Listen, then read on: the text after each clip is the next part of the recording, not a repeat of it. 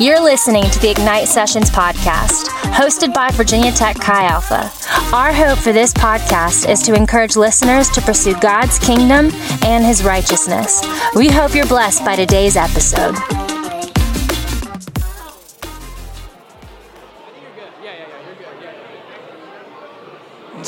Ten, nine, eight, seven, six five, four, three, two, one. Nice. Awesome. Well, welcome to Chi Alpha. Thank you guys so much for taking time to hang out with us tonight on your first official night as a college student. I trust that the first day of classes was as, as amazing as you anticipated it to be. If you've never heard of Chi Alpha, Chi Alpha is a, a campus ministry that is on over 300 campuses in the United States and overseas. I don't know how many, but they're on campuses overseas as well. And our heartbeat is to see students reconciled to Christ, to see the, tra- the, the university transformed, the marketplace transformed, and the world transformed. I believe that one of the most strategic things in all the world is to see your generation impacted with the love of God. Because I know, this is not a guess, I know that each and every one of you you're going places. You're going to be people of influence.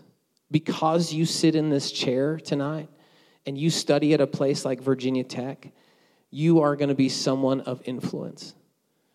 And I don't know if you've noticed lately,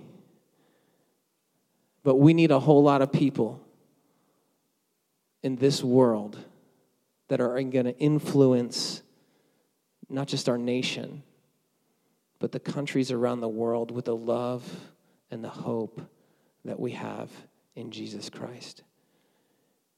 And I believe the people sitting in these seats tonight, you're them. Amen. We also believe that Chi Alpha is truly a family and understand that because we're on a secular campus, I don't know where you are in your faith journey.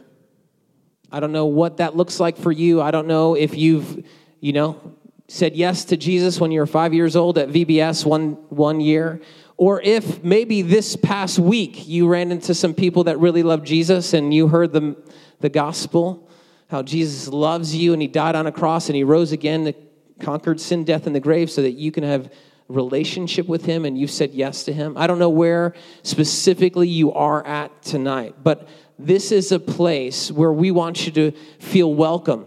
Wherever you are in that journey, we want you to feel welcome to be here. And uh, I believe that Life Group is another place where you can ask questions to your peers that you have from studying the Bible together.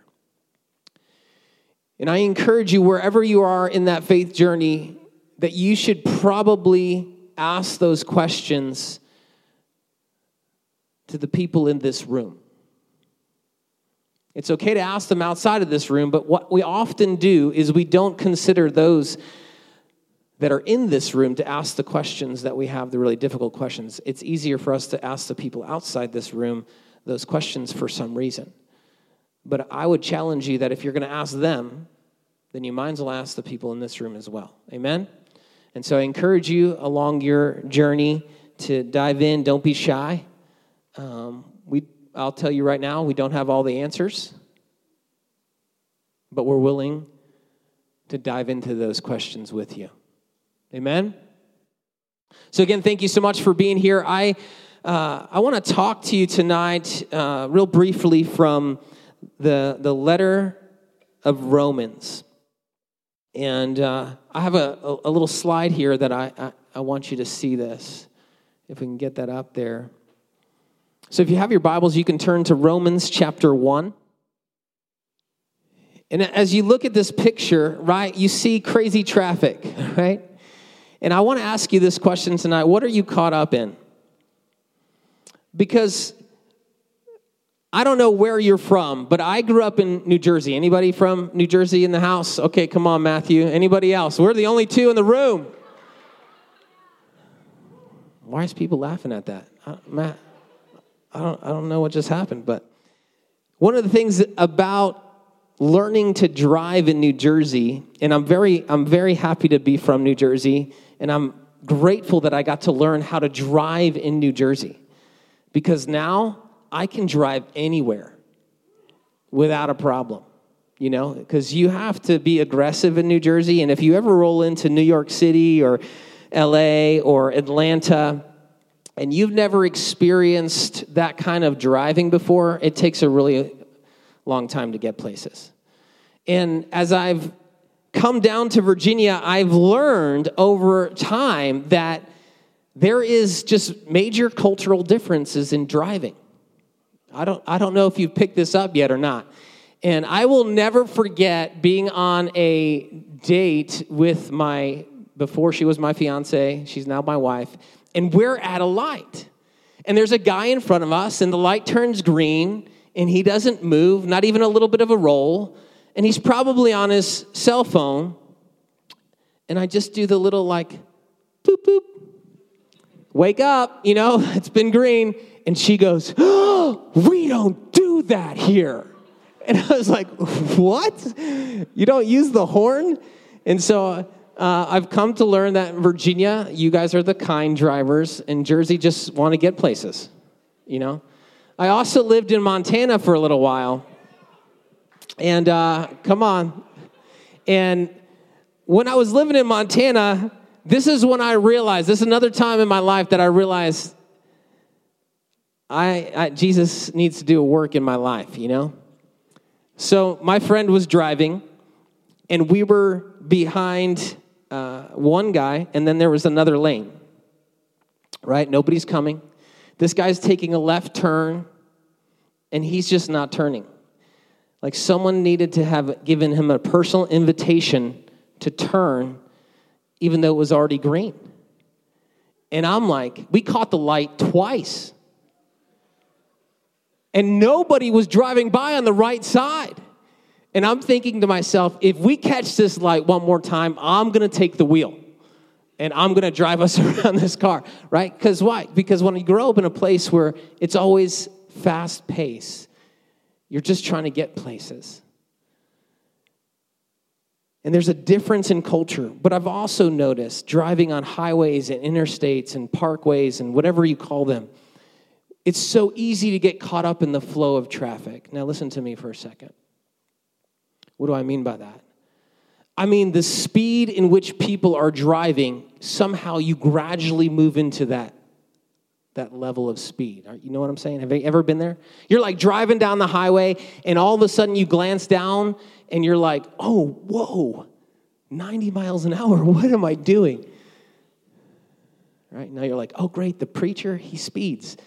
And, uh, but I, I think it's funny because the reality of it is, is we just got caught up. You never intended to go that fast, but because the flow of traffic is moving with that rate of speed, you're just moving right along. And we wind up maybe putting ourselves in a situation that we're not really excited about. Now, some of us, maybe we never glance down at the speedometer and you're not really aware of how fast you're going. Until what? Until you see the police officer on the side of the road. And then it doesn't matter how fast you're going, everybody does what? You step on the brake, right?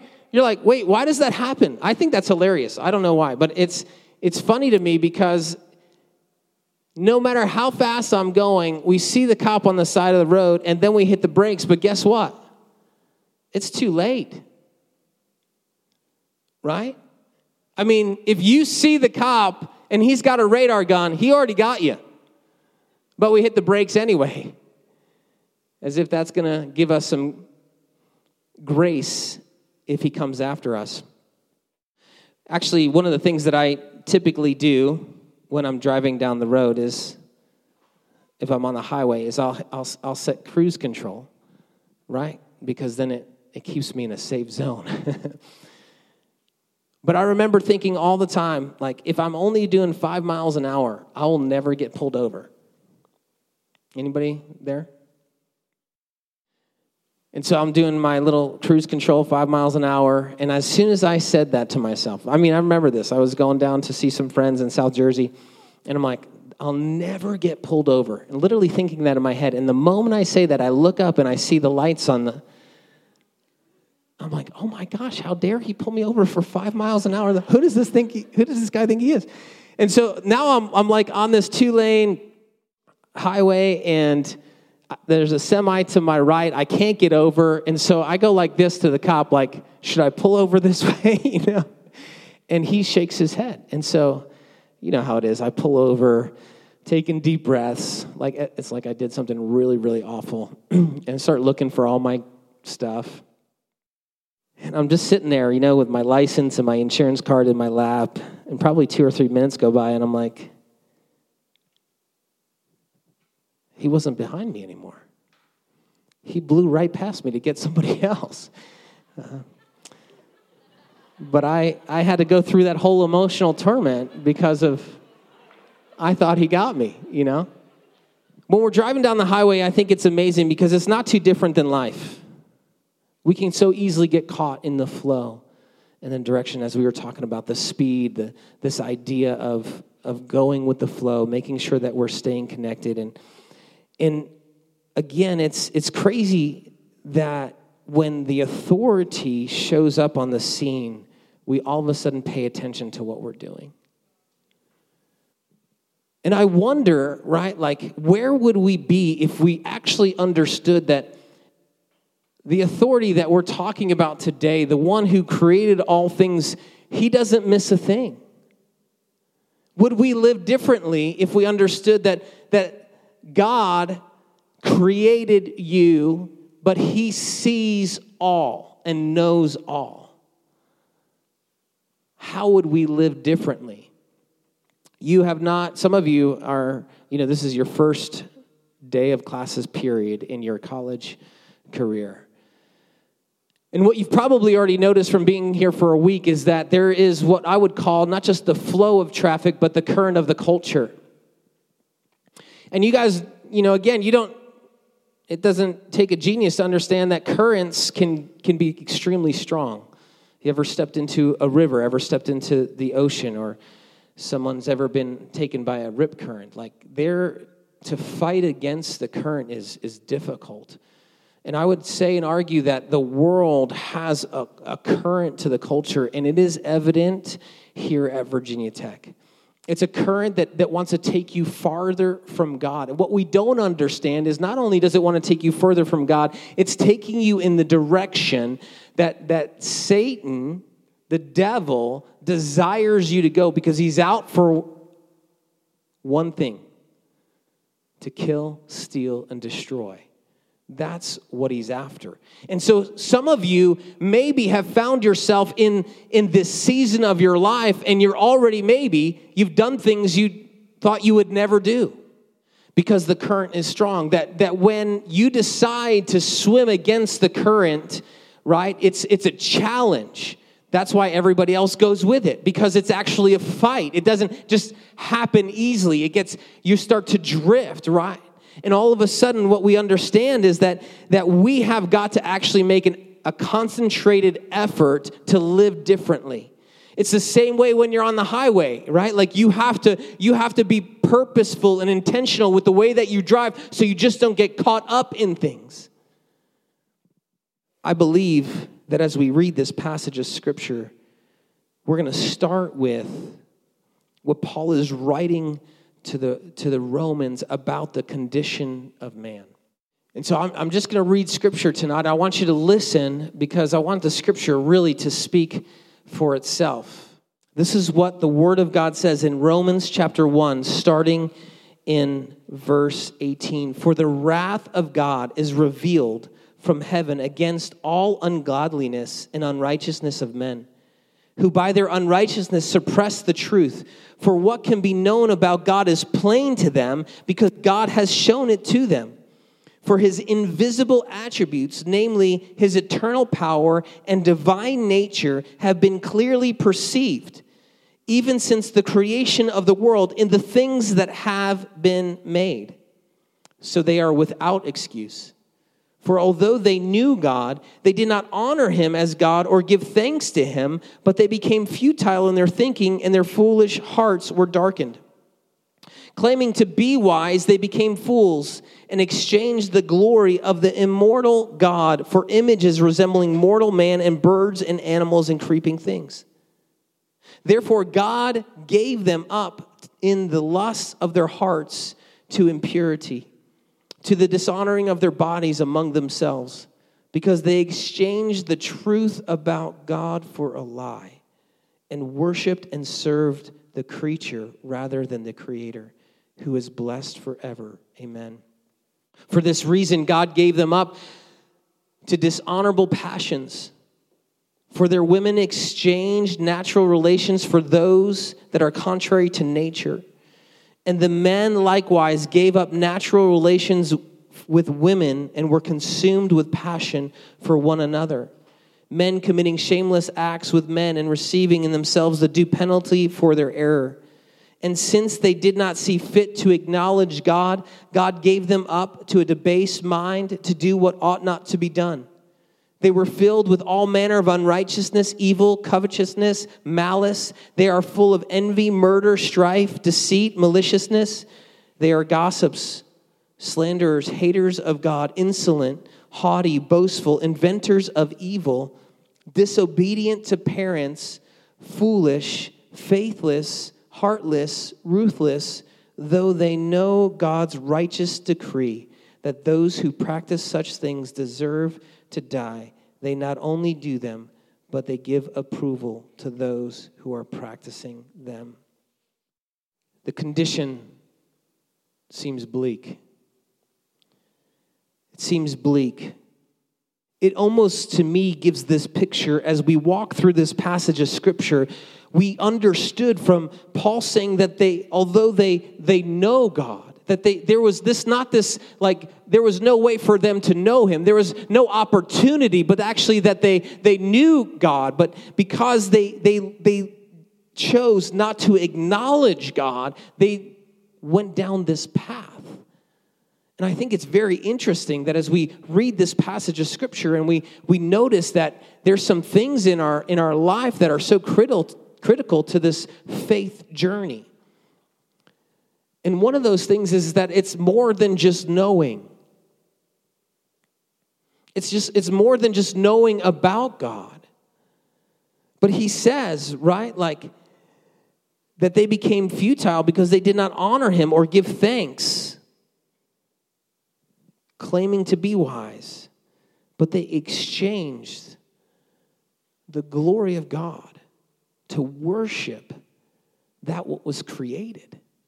And it, and it gives this picture again of this journey of it. It didn't start off like it started off with the opportunity to people to know God, but then they chose not to acknowledge Him or honor Him and give thanks to Him. And all of a sudden, we became darkened in our heart and understanding to the fact that we were willing to to no longer worship the one who gives us life and to give us gives us breath the one who formed you in your mother's womb the one who blessed you to even with the mind to study at an institution like Virginia Tech like this is the God who who loves you but we've but people humanity has chosen to disregard the reality of this God who by the way it says that men are without excuse because his invisible qualities are clearly seen. But because we chose to push him away, he gave us over to the lusts of the flesh. And I think as we as we understand this, this is the scary part is that we can read over these lists and we can say, "Wow, okay, that was me." And when you understand like these there's not just one on the list for me. You know what I'm saying? I wish I could say there's only one disobedient to parents.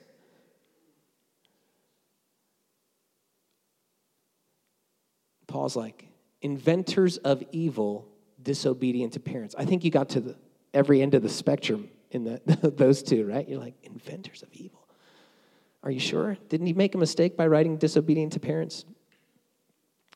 But, but why, why is this such a big deal? Because honestly, friends, like when I was in college, I sat in, in your seat and I was just ridden with all of these things. I, could, I can give you the list that I was unrighteous, I was evil, I, was covet, I coveted, uh, I was full of envy and anger, strife, deceit. I gossiped. I was insolent. I was haughty, boastful. I was disobedient to parents. I was foolish, faithless, and heartless and all of those things and those may not and there's probably more that i'm i was even guilty for uh, but as i read this list i'm thinking to the fact that without jesus where would i be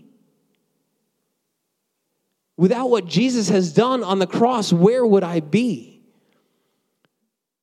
The condition was bleak but jesus came to rescue men with that same condition and if we're really honest with ourselves and we read through the list, I think we could begin to ask God, are there, are there any offense? Is there any wicked way in me, God, that, that you would want to deal with in my own heart, in my own life, God? Because I don't, I want to be right with you, right? Like I want to be right with God. You see, the reason why we slow down when we're driving and caught up in the flow of traffic is because there's an authority figure on the side and he will enforce the law right? The reason why we hit the brake is because I don't want to pay for the ticket. And I don't want to get the points on my insurance to increase my insurance. And depending on how fast you are, depends on how fast you're going, depends on the, the, the, the strength of the penalty, if you will, right? But when will humanity wake up and understand that there is one that is far greater in authority than any police officer and he doesn't miss a thing, he sees it all. And therefore, before a holy God, you and I are guilty of sin. The Bible says it this way that the wages of sin is death, that what we earn from living this way is we earn death. But the good news is that God didn't leave you there. You see, that's, that's the difference between Christianity and every other religion. Every other religion is trying to make their way to God. Our God made our way, made his way to us. And he wrapped himself in flesh and he died a brutal death as a sinless man for you and for me. Because those wages, what we owed, had to be paid. And they could only be paid by the one who was 100% human to identify with human and 100% God to bear the weight of the wrath of the one that he was going to unleash it. And so God took on our sin so that you and I could be forgiven. You and I could be forgiven. That's why here in Chi Alpha, we completely agree with what Paul says right before he launches into the condition of man. We see in Romans 1 16 through 17, for he says this for I am not ashamed of the gospel. For it is the power of God for salvation to everyone who believes, to the Jew first and also to the Greek. For in it the righteousness of God is revealed from faith for faith, as it is written, the righteous shall live by faith. One of the things that is so powerful about this is that the Roman the Romans were powerful. They they even boasted in their power. If there's one thing that they understood, it was that they were a powerhouse. Are you understanding? And all of a sudden Paul steps in and he recognizes like no no no no. there is a power that is far greater than that. In fact, philosophers of that day believed that, that most men understood their weaknesses and their inconsistencies and their insecurities to, to do things that are just common day things in order to, to get by in life. And what we discover is that in our own strength, we are powerless to set ourselves free from sin. We are powerless to, to set ourselves free, right? That we need someone to act on our behalf in the moment to, by grace, to set us free. It's amazing that Paul says, Look, I'm not ashamed because you got to understand to, to, to the people who grew up in Rome and now are a part of the church, they understood power. And he says, Listen, I'm not ashamed. I'm not ashamed. I'm not going to be ashamed of this message. I'm not going to shy away from the reality that Jesus is the way, the truth, and the life, and nobody comes to the Father except through him. You see, here at Chi Alpha, we really believe that there is no other name under heaven which men and women can be saved, that Jesus is the only way. He's the only way. And we're not ashamed of that. I think of it this way, right? Like I think when you when you know that this to be true, how can you not declare the truth of that? Don't you think it would be so wrong? You see, if what Christians believe to be, is true, that you need to know Jesus and, and receive what he's done in order to be with God for eternity. And if you don't, you go to this place called hell. How wrong would it be if we chose not to share that with anybody? When I was doing my internship with Chi Alpha, there were these preachers that would come and they would, uh, their technique was a little different than anything that I would embrace, but they would just yell at you, you know?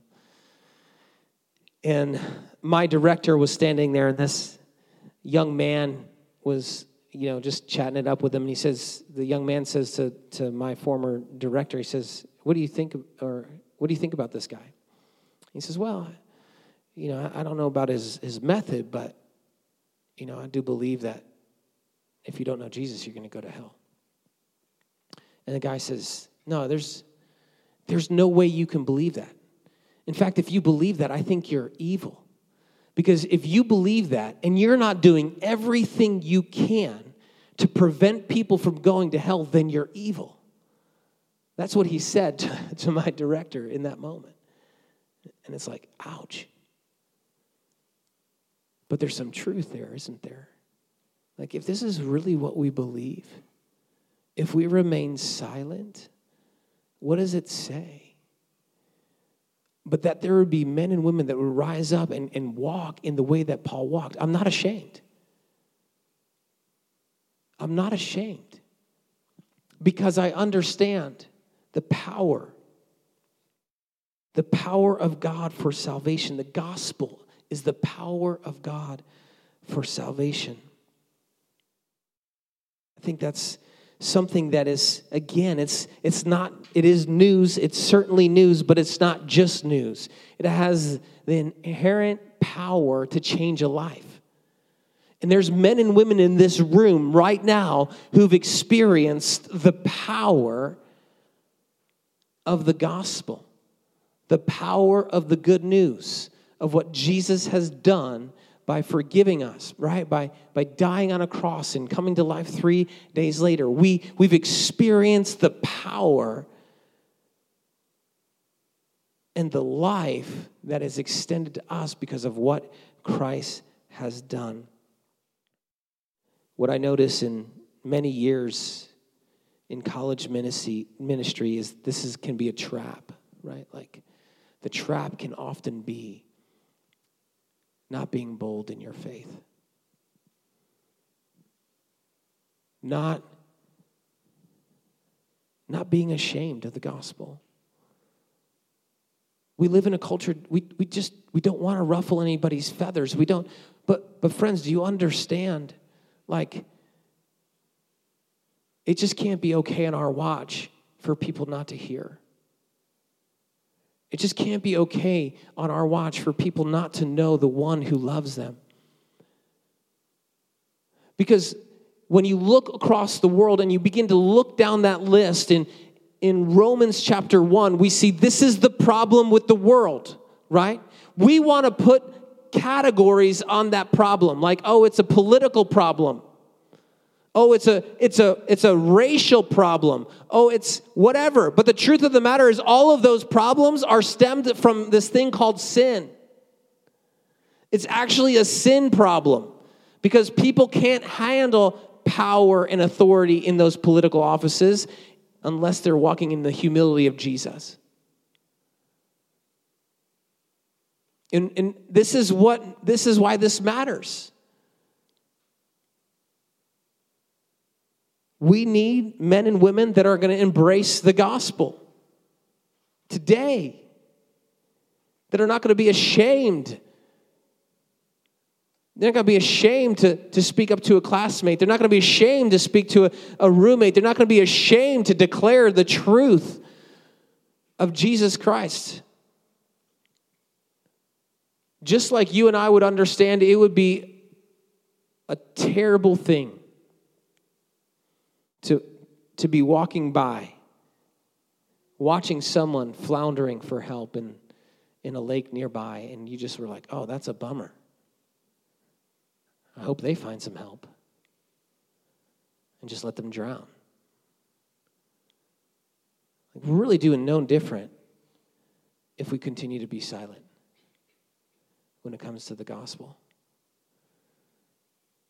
That we would not be ashamed of the gospel, for it has the power, the power to change lives. You see, when I was in college and I sat in those seats and I listed off those, those things, I tried so many times to change myself. I tried so many times. If I just, if I just was a little bit more disciplined in this area of my life, or if I was a little dis, if I could just say no to the alcohol, if I could just say no to the drugs, if I could just say no to the women, I'd, I'll be all right. I'll figure it out. But, but guess what happened? I could never do it in my own strength. I could never do it in my own strength. Yeah, maybe I could, what we would call like white knuckle it for a week, maybe a day. But I was captured by this reality.